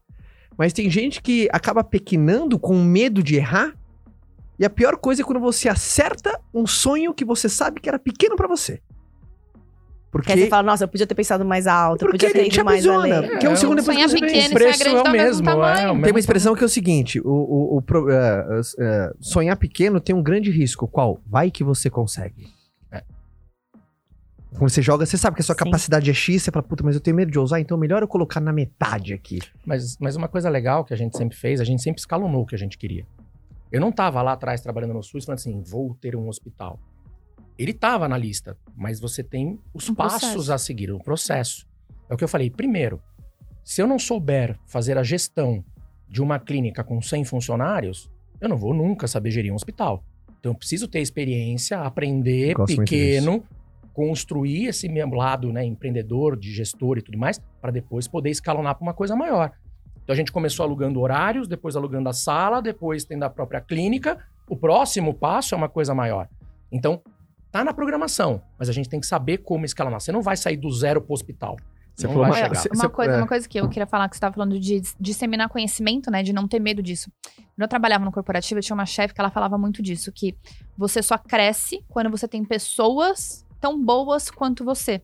Porque não tem como, por exemplo, vou te promover, mas quem vai ficar no teu lugar? Sim. Se não tem ninguém para ficar no teu lugar, você não vai sair daí nunca, porque eu preciso você nesse lugar. Exato.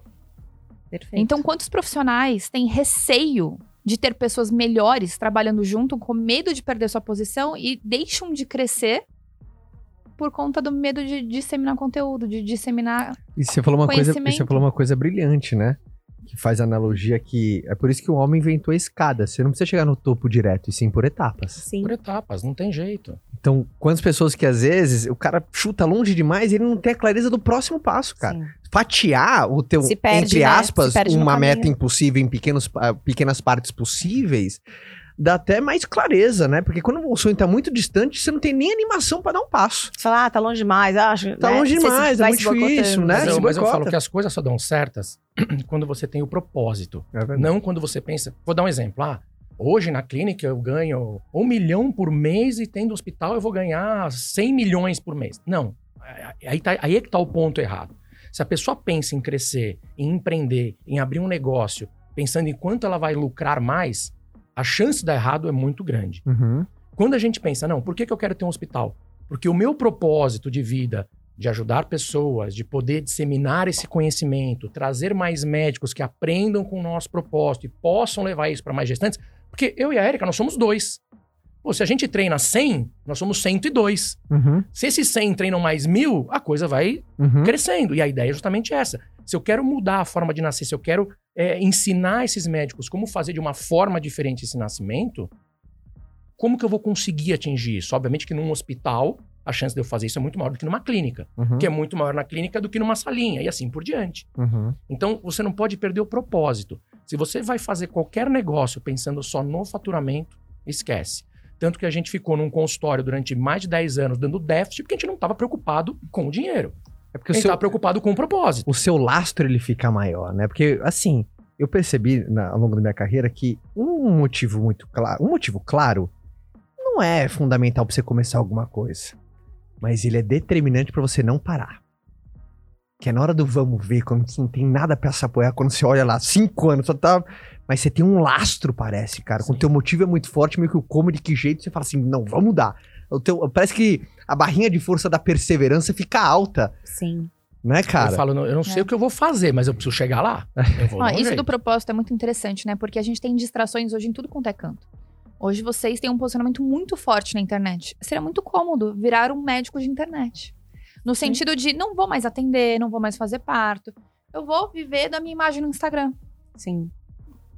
É genuíno. Hoje, graças a Deus, a gente não trabalha porque a gente precisa atender. A gente poderia tranquilamente não precisar mais atender e colocar só pessoas. Do propósito. Mas é a mudança. Quando a gente vai, igual, aí, você pega um caso desse, a paciente tentou engravidar 6 vezes, não conseguiu. Não, isso é pra gente, uma paciente minha que vem, sei lá, 5 anos sem ter relação porque tem dores horríveis na hora da relação sexual. Você conseguir transformar a vida dessa mulher, esse casal continuar bem, feliz e voltar e falar, nossa, eu agradeço que você conseguiu fazer meu casamento continuar. Isso não tem preço. Entra uma pequena distração. Aí você pensa no valor. Aí você fala, gostei desse valor. Aí dá 5 anos, você tá infeliz, ganhando rios de dinheiro e não sabe por quê. Você perdeu sua essência. Aí quando você olhou lá pra trás, foi um pequeno desvio de uma pequena distração que você pegou o caminho errado. Mas eu falo isso, hoje com a clínica, hoje a clínica é grande, tem vários profissionais atendendo e tudo mais. Hoje eu e a Érika poderíamos tranquilamente parar de trabalhar se a gente quisesse. A gente já atingiu a nossa liberdade financeira. Fica na gestão e sai do operacional. Só que a gente ama. E não adianta. Eu atendo de segunda a sexta 10 pacientes por dia, com duração de 1 hora cada consulta. A gente acorda de madrugada, vai para o hospital, vai para parto.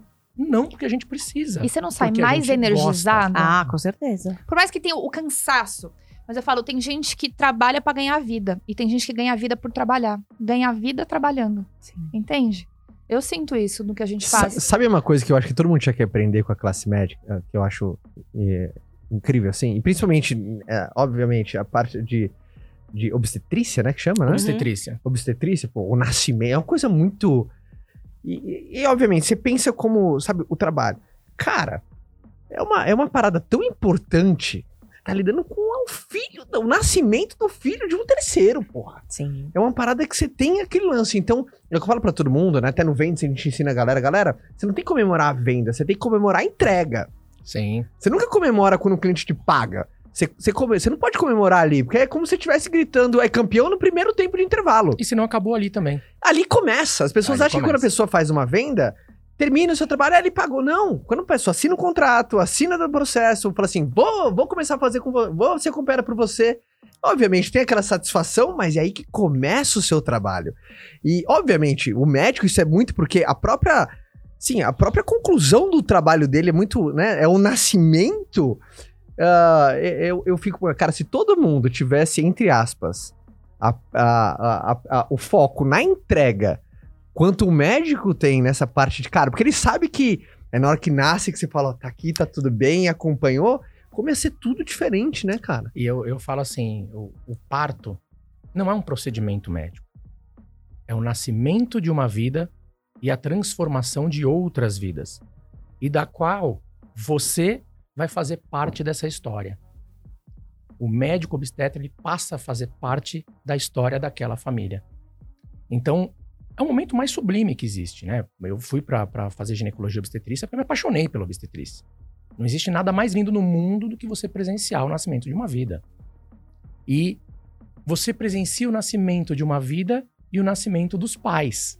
Porque também não tem nada mais lindo do que você presenciar o semblante na cara de uma mãe. O primeiro olhar de vocês. Pela primeira vez. Nossa, é incrível. Coisa mais linda do mundo. Um pai ali que fica agoniado, com o olho arregalado, tipo...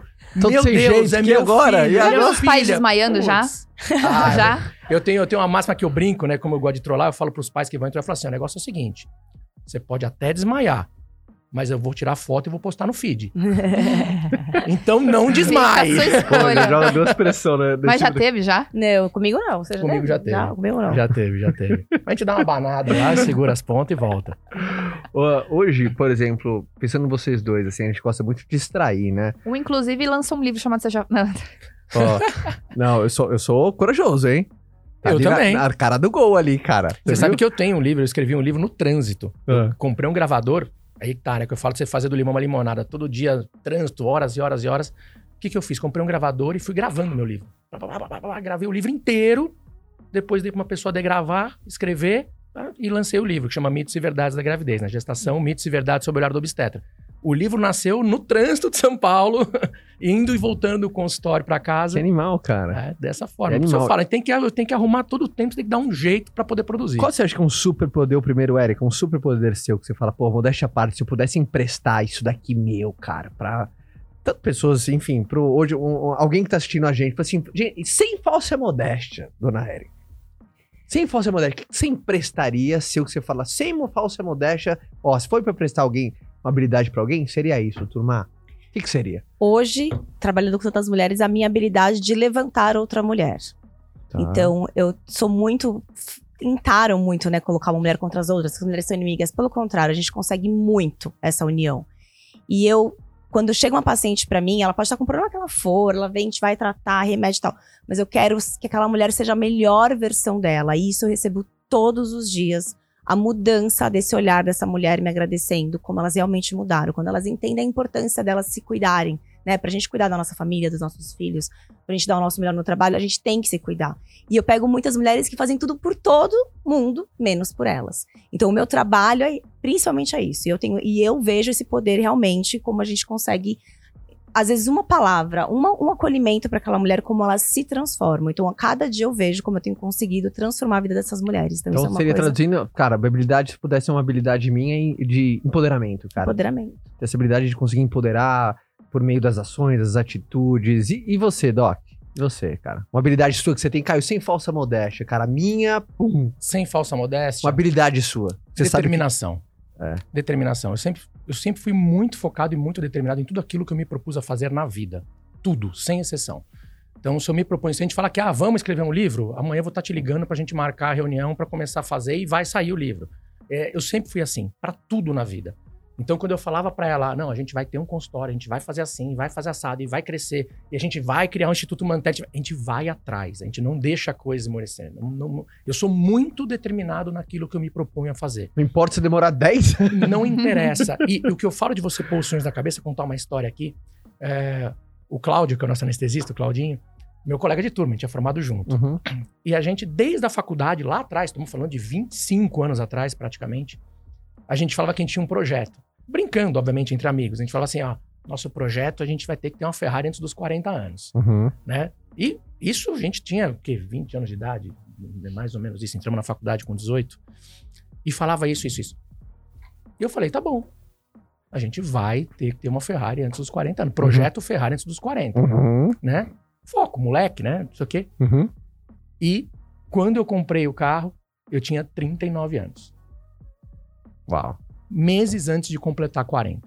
Ou seja, para algumas pessoas poderia ser palavras jogadas ao vento. E a questão não é o carro em si. Porque o carro ele é um carro como igual a qualquer outro. Ele vai te levar para um lugar, para o mesmo lugar, vai andar igual, vai dar problema, vai dar trabalho, vai ter manutenção, vai para o mecânico. É a mesma coisa. Mas o que eu digo é a determinação e o foco naquilo que você quer. Você pode até comprar o carro e vender depois de um mês, não tem problema. Mas para o teu cérebro, para o teu mindset, você cumpriu aquilo que você prometeu para você mesmo. E isso é que te dá ainda mais gás. Você fala assim, caraca, pra fazer mais coisa. Eu sou foda. Eu consigo aquilo que eu me propus a fazer. Animal. Vamos pra próxima meta. E assim que vai. Parece que você começa a criar um histórico de credibilidade que você... Na hora que você lê seu próprio currículo, você fala, pô, eu consigo ir pra frente, né? Porque tem gente que é o contrário. Tem gente que olha pra trás e olha pra 5, 6 de existência. Tentou, entre aspas, a salinha, aí deu 6 meses, não desisti. Aí não quero mais. Aí o cara olha pra trás e ele desanima. É você se validar. Você fala assim, putz, eu consigo. Então se eu conseguir essa meta, que foi uma meta mais difícil, eu vou conseguir mais lá na frente. E esse efeito dá com grandes coisas, mas com pequenas coisas também. Quando você fala, vou me treinar esse mês. Aí você fica 30 dias sem apagar. Isso é uma coisa muito interessante que eu tava lendo um livro hoje que chama O Poder da Consciência, do Deepak Chopra. E ele fala que existe uma coisa que chama supervalorização. Que as pessoas, né, são níveis... Todo mundo tem problema. Mas se você tira o problema em si e pega o cerne, o problema principal é a falta de consciência das pessoas de como lidar com o problema. Sim. E aí ele fala que um dos grandes problemas que as pessoas não têm consciência é a supervalorização. Então, por exemplo, eu tinha uma prova pra fazer hoje, eu não fui bem na prova. Então eu supervalorizei que eu sou incompetente em tudo, que eu não presto pra fazer nada, só porque naquela prova eu não fui bem. E aí ela começa a entrar numa questão de demérito. E ela começa a achar que tudo na vida... E aí, é impressionante. Sim. Aí você acredita nisso, você se torna aquilo que você acredita. Aí vira a crença limitante, né? Exatamente. Mas eu acho que a determinação de você colocar energia naquilo que você se propõe é muito importante. Quando eu falei pra Érika, eu falei assim, agora eu vou emagrecer, eu vou fazer academia todo dia. Mesmo odiando e mesmo tendo sido sedentário por 42 anos da minha vida, ela falava, duvido. Minha filha, não duvida de mim. Mas esse meu duvido eu já falava acreditando, falou, mas pai, era pra... Vou fazer academia. Não, eu falei, pai, agora eu vou treinar todo dia. Vai, porra nenhuma, não é imagina. Mas aí quando eu me propus, eu falei, então tá bom, vamos lá, vamos traçar qual que vai ser a meta. Então eu vou ter que fazer 2 treinos por dia, um de cardio, o outro de musculação, suplementar, fazer dieta, cortar a bebida, cortar não sei o quê, fazer tudo. Cara, o processo durou 4 meses. Sem tomar remédio, sem fazer nada, emagreci quase 20 quilos, ganhei 6 de massa muscular, com 0 medicamento. O que mudou? O que você sente que mudou na sua vida? Muda tudo, né? Muda tudo. As pessoas não têm muita noção, né? O ódio pela academia aumenta mais cada dia. Não, brincadeira, mas eu mudei por saúde.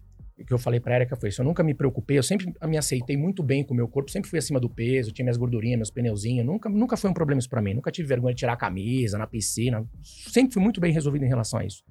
Mas eu não tenho mais 20 anos de idade, né? Tô com 43, tenho 2 filhas pra criar. E aí você começa a ver os seus exames alterando, as coisas não tão legais, fala, opa, peraí. E você como médico, você deve dar uma olhada duplo clínica. Vamos mudar, né? Trabalho demais, né? Então tem toda... Eu falei, vamos mudar um pouquinho então as coisas, eu preciso mudar pela saúde. Claro que a estética é um benefício que vem de bônus. E é muito gostoso, óbvio. Mas você se sentir mais disposto, né, com mais energia, com mais gás, tudo, isso é incrível. Eu falo, eu não gosto do processo, eu não gosto de estar na academia e fazer. Mas o pós é muito bom. Uhum. E o que eu digo é assim, nem tudo na vida que você vai fazer, você tem que gostar. Você tem que ir fazer. E qual que foi a chavinha que eu mudei na minha cabeça quando eu fui fazer isso? Por isso que eu falo que é de determinação. Às vezes eu acordava de manhã, 6 horas da manhã, chovendo, frio, eu me cobria, eu falava assim, putz, cara, não vou pra academia hoje, não é possível.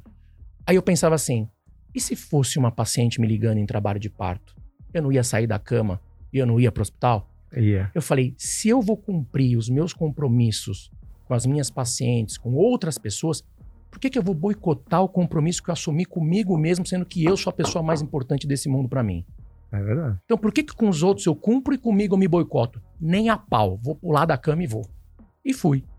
E faço isso todas as vezes que eu tenho alguma vontade de, putz, hoje eu não tô afim de ir. Eu falo assim, não, peraí, se fosse qualquer outro compromisso eu ia cumprir, então eu vou. Então eu vou cumprir primeiro o compromisso comigo. Isso é uma coisa muito fascinante. Por que as pessoas se boicotam com mais facilidade, né?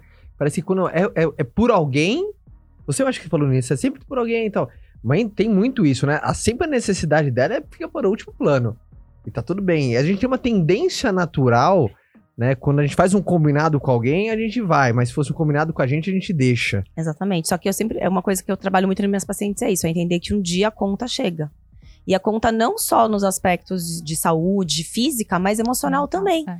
Imagina como você fica de você só dar para os outros tudo e para você nada. Isso uma hora essa conta vai chegar. Então você vê às vezes muitos casamentos infelizes, pessoas que moram na mesma casa, mas não convivem. Pessoas que têm um casamento, mas que ali já deixou, né, a parceria há muito tempo. Pessoas que não se enxergam. Então esse fato de você ter esse autocuidado, você firmar esse compromisso com você diário, vai muito disso, de você também continuar indo atrás dos seus sonhos, de você lutar por aquilo que você quer, de você realmente um olhar ser feliz, você, né? Viver, parar de só sobreviver. Quantas pessoas só sobrevivem, né? Só isso. Então dá o seu melhor. Então a gente vê essas mudanças. Você sabe que muita gente acompanha a gente e gosta de falar de relacionamento, né? E eu recebo muita mulher pedindo ajuda porque o relacionamento tá acabando e ela não se ama mais. Aí eu pergunto muito, né? E é impressionante que existe sempre a mesma coisa. Se dedica 100% pra casa. Uhum. Aí eu falo assim pra ela, amor, teu marido, ele não dorme na pia da cozinha. O teu marido, ele não transa com a pia da cozinha. Eu sei que você quer deixar a pia da cozinha maravilhosa, mas o teu marido não quer chegar em casa e ver a pia da cozinha um brinco. Ele quer olhar pra você... E ele quer ver uma mulher feliz, quer ver uma mulher bem cuidada, ele quer ver uma mulher com saúde. Então, deixa a pia um tiquinho menos brilhando e vai brilhar você. Aí ela, puta, é verdade, né? E isso acontece não só com uma mulher, mas acontece com muitas pessoas que estão sempre muito pra outras coisas que às vezes nem é tão valioso assim do que quanto você se cuidar e você ter esse autocuidado de... E é por isso que eu trabalho muito essa frase, até na minha mesa de examinar paciente na frente, tá escrito enorme, mulher que se ama, se cuida. E eu tento levar isso pra elas muito da maneira assim, esse se cuidar não é do lado de fora, né? Porque é muito fácil você passar uma maquiagem por um filtro, exato, tá com uma roupa bonita. Esse se cuidar é de dentro pra fora, né? Então, o que você faz realmente? Eu pergunto muito pra isso. Eu pergunto, qual que é o seu hobby? O que você faz por você? Eu pego um monte de mulher que não tem meia hora do dia pra ela. Ela fala, não sei. Eu não sei o que eu faço. Não, eu não faço nada. E aí, você coloca essa pulguinha, sabe? Pra fazer ela pensar. Provocação, né? E aí, ela só... Eu faço um combinado. Eu falo, então tá bom. Você vai ter que tomar isso, fazer esse exame e tal. E na próxima consulta, eu quero que você vai me falar o que você começou a fazer por você. E é tão legal ver as transformações que ocorrem. E aí, um monte daqueles sintomas que elas veem na primeira consulta que estavam sentindo. Ah, não tô dormindo, dor de cabeça. Um monte de coisa já desaparece. Não é milagre. É simplesmente o fato delas mudarem o foco. E é isso que você falou que tá estampado na minha sala. Eu queria levar o nosso papo final aqui, justamente isso. Tem um mantra que você leva com você? Assim, alguma coisa que você colocou, alguma frase? Expecto patronum. Tem alguma coisa que você leva assim? A Domênica mais... Tirando você, Domênica é o segundo a Harry Potter maníaca que eu conheço na minha vida. No consultório dele tem tudo que é coisa do Harry Potter que você pode imaginar, Domênica, cara. Você tem que pedir aumento pra ir lá ser atendida. E ela não vai querer ser atendida, ela só vai querer ficar admirando a parceira, assim, ó. Mas eu falo, poxa, lá é o lugar que eu passo a maior parte do tempo da minha vida. Tem que ser um lugar que eu me sinta bem, que tenha a minha energia, as coisas que eu gosto. E eu sou apaixonado por Harry Potter, eu sou Potterhead, então minha sala, eu falo, é um consultório de pediatria, não é de ginecologia. Não, é brinquedo por todo lado. Mas você tem alguma coisa que você leva com você, assim, alguma parada? Eu vi que você tem uma tatua aqui. Eu tenho. Top, eu tenho aqui o símbolo da medicina. Tem uma coisa que você carrega com você, que sempre uma parada, você sempre encora, assim, sabe? Você tem alguma coisa, alguma frase, assim, que você tá sempre... Tem ou não? Uma parada que você ancora, que você gosta. É como se fosse, sabe, tantas. A bandeira Ordem e Progresso? Qual que seria o seu Ordem e Progresso, assim? A gente tem Érika falou uma coisa incrível. O meu é a mulher que se ama e se cuida. Eu faço isso e eu vivo isso. Porque eu acho que isso é muito importante também. A bandeira do amor próprio, né? E não só da bandeira do amor próprio. Quando a gente tá falando aqui de profissionais, né? Acreditar e viver aquilo que você também tá passando pros outros. Porque, entendeu? Se você não acreditar no teu trabalho e ter certeza do que você tá fazendo realmente é o melhor, como que você vai, entre aspas, realmente vender isso? Então, quando eu falo pra minha paciente, olha, você tem que se amar, se cuidar, é importante você fazer atividade física, se alimentar bem, ter um sono de qualidade... Eu tenho que fazer aquilo, eu tenho que precisa olhar pra você, tem que valer a pena. E enxergar isso como uma inspiração. E isso a gente vai ajudando umas às outras. Eu acho que o mantra que a gente mais usa, que nós dois usamos também, que a gente fala, né, que se a gente vai mudar a humanidade, a gente tem que mudar a maneira de nascer. E é isso que inspira a gente diariamente a querer mudar, a ser melhor, a estudar, a ir atrás de congressos, estudos, aprendizado, incentivar as pessoas, ensinar as pessoas, né, e crescer em relação a isso. Porque a nossa paixão sempre foi essa. A gente, desde quando começou, o intuito de tudo era mudar a maneira de nascer. Ah, e o parto da minha foi uma nova maneira de nascer. Né? Foi, mas não foi uma coisa diferente, não foi uma experiência diferente. Foi muito importante. Não ressignificou muitas coisas. Esse é o propósito, essa é a ideia. Não é porque, de repente, o que você esperava acontecer não aconteceu. E a obstetrícia pode ter disso, porque a obstetrícia é uma caixinha de surpresas, né? Eu tenho esse outro momento que eu sempre falo, que é... A única regra da obstetrícia é que não existe regra nenhuma. E é verdade, tudo pode acontecer. Então, muitas vezes a mulher se frustra por não ter aquele parto ideal que ela sonhou, que ela idealizou, mas eu posso mudar a experiência diante daquilo que vai acontecer. Mudar a experiência de nascimento não só para a mãe, mas para o bebê que está nascendo também. Dessa criança poder, mesmo sendo numa cesariana, ter um contato imediato, pele a pele com a mãe, ficar o tempo todo com a mãe, aguardar o cordão umbilical ali para ser cortado, pelo menos ali uns 3 minutinhos. Sair devagarzinho da barriga. Um aporte de sangue, sair devagar da barriga, né? Evitar ali dar banho nas primeiras 24 horas de vida, num ambiente gostoso, interagindo, luz baixa, uma música tocando, o clima agradável. Você muda a maneira de nascer. A criança nasce, já vem pro peito da mãe, tem uma série de benefícios que ela tá tendo ali, físicos e emocionais. Uhum. E você vê que é uma coisa engraçada que as pessoas falam assim, ah, não, mas isso é só pra quem tem dinheiro. E aí você vê que isso não é uma questão de dinheiro. Não custa nada. Não custa nada. Não custa nada, né? Porque trabalhando no hospital público, a gente vê como tem profissionais maravilhosos que se preocupam também com esse lado. A gente levava radinho nosso pessoal para salas de parto, no SUS. É só procurar, estão por aí, né? Estão, existem. Tem gente boa em tudo que é lugar, não tem gente. Fabi, quanto custa o bebê nascer e eu colocar ele direto no peito da mãe? 0. Quanto custa eu aguardar 3 minutos para cortar o cordão umbilical, que nesses 3 minutos eu tenho um aporte de 150 ml de sangue a mais para o bebê, rico em células-tronco, que previne anemia por deficiência de ferro até o 3º ano de vida, previne distúrbios respiratórios, equilibra a parte de pH sanguíneo. Não custa nada, é 0. O que custa eu colocar esse bebê para mamar na primeira hora de vida? Custa 0. Sendo que ele mamando nessa primeira hora de vida, eu tenho uma chance muito maior dessa criança não desmamar antes dos 6 meses. Quando ele mama na primeira hora de vida, o leite tende a descer mais rápido. Aí, quando o bebê mama na primeira hora de vida, você está produzindo a prolactina, só que a mesma glândula que produz a prolactina produz a ocitocina, que faz o útero contrair, diminui o sangramento do parto. É tudo fantástico. E custa 0 reais. Só boa vontade. Boa vontade e conhecimento, só isso, mais nada. É legal ver o brilho de dois apaixonados no que fazem. Tipo, impressionante, cara. De pegar assim, filho, presta atenção! Toda vez que eu vejo um apaixonado pelo que faz, eu falo, porra, que legal, você quer ser médico? É contagiante, a parada é contagiante, é muito louco. Quando perguntam, você queria que seus filhos fizessem medicina? Óbvio, porque a gente tem um monte de colega médico que fala assim, nossa, eu espero que meus filhos não façam medicina, eu fico muito triste com isso. Porque eu falo, nossa, então o cara realmente ele não está realizado com aquilo. As nossas filhas, se elas quiserem, nossa, não, eu sempre falo sonho assim, da nossa vida. A gente tem que respeitar. Então eu sempre falo assim, as nossas filhas, elas vão fazer o que elas quiserem da vida delas. Desde que? Depois que se formarem médicos.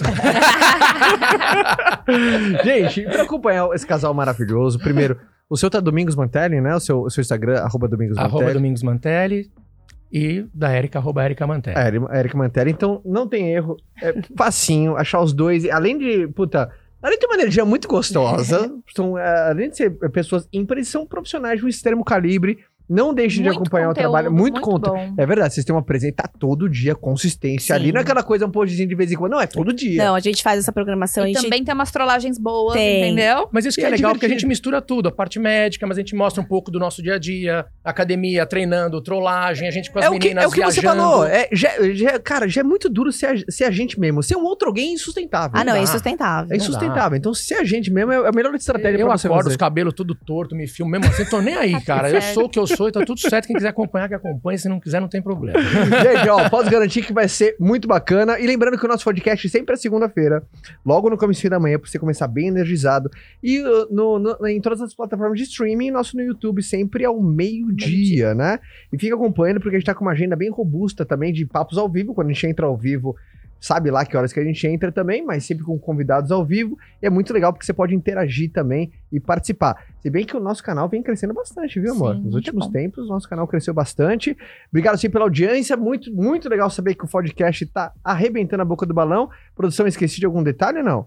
Tudo maravilhoso? Tudo certinho? Só uma ótima semana pra todo mundo. Só uma ótima semana. Que a gente arrebente, que a gente nasça todos os dias.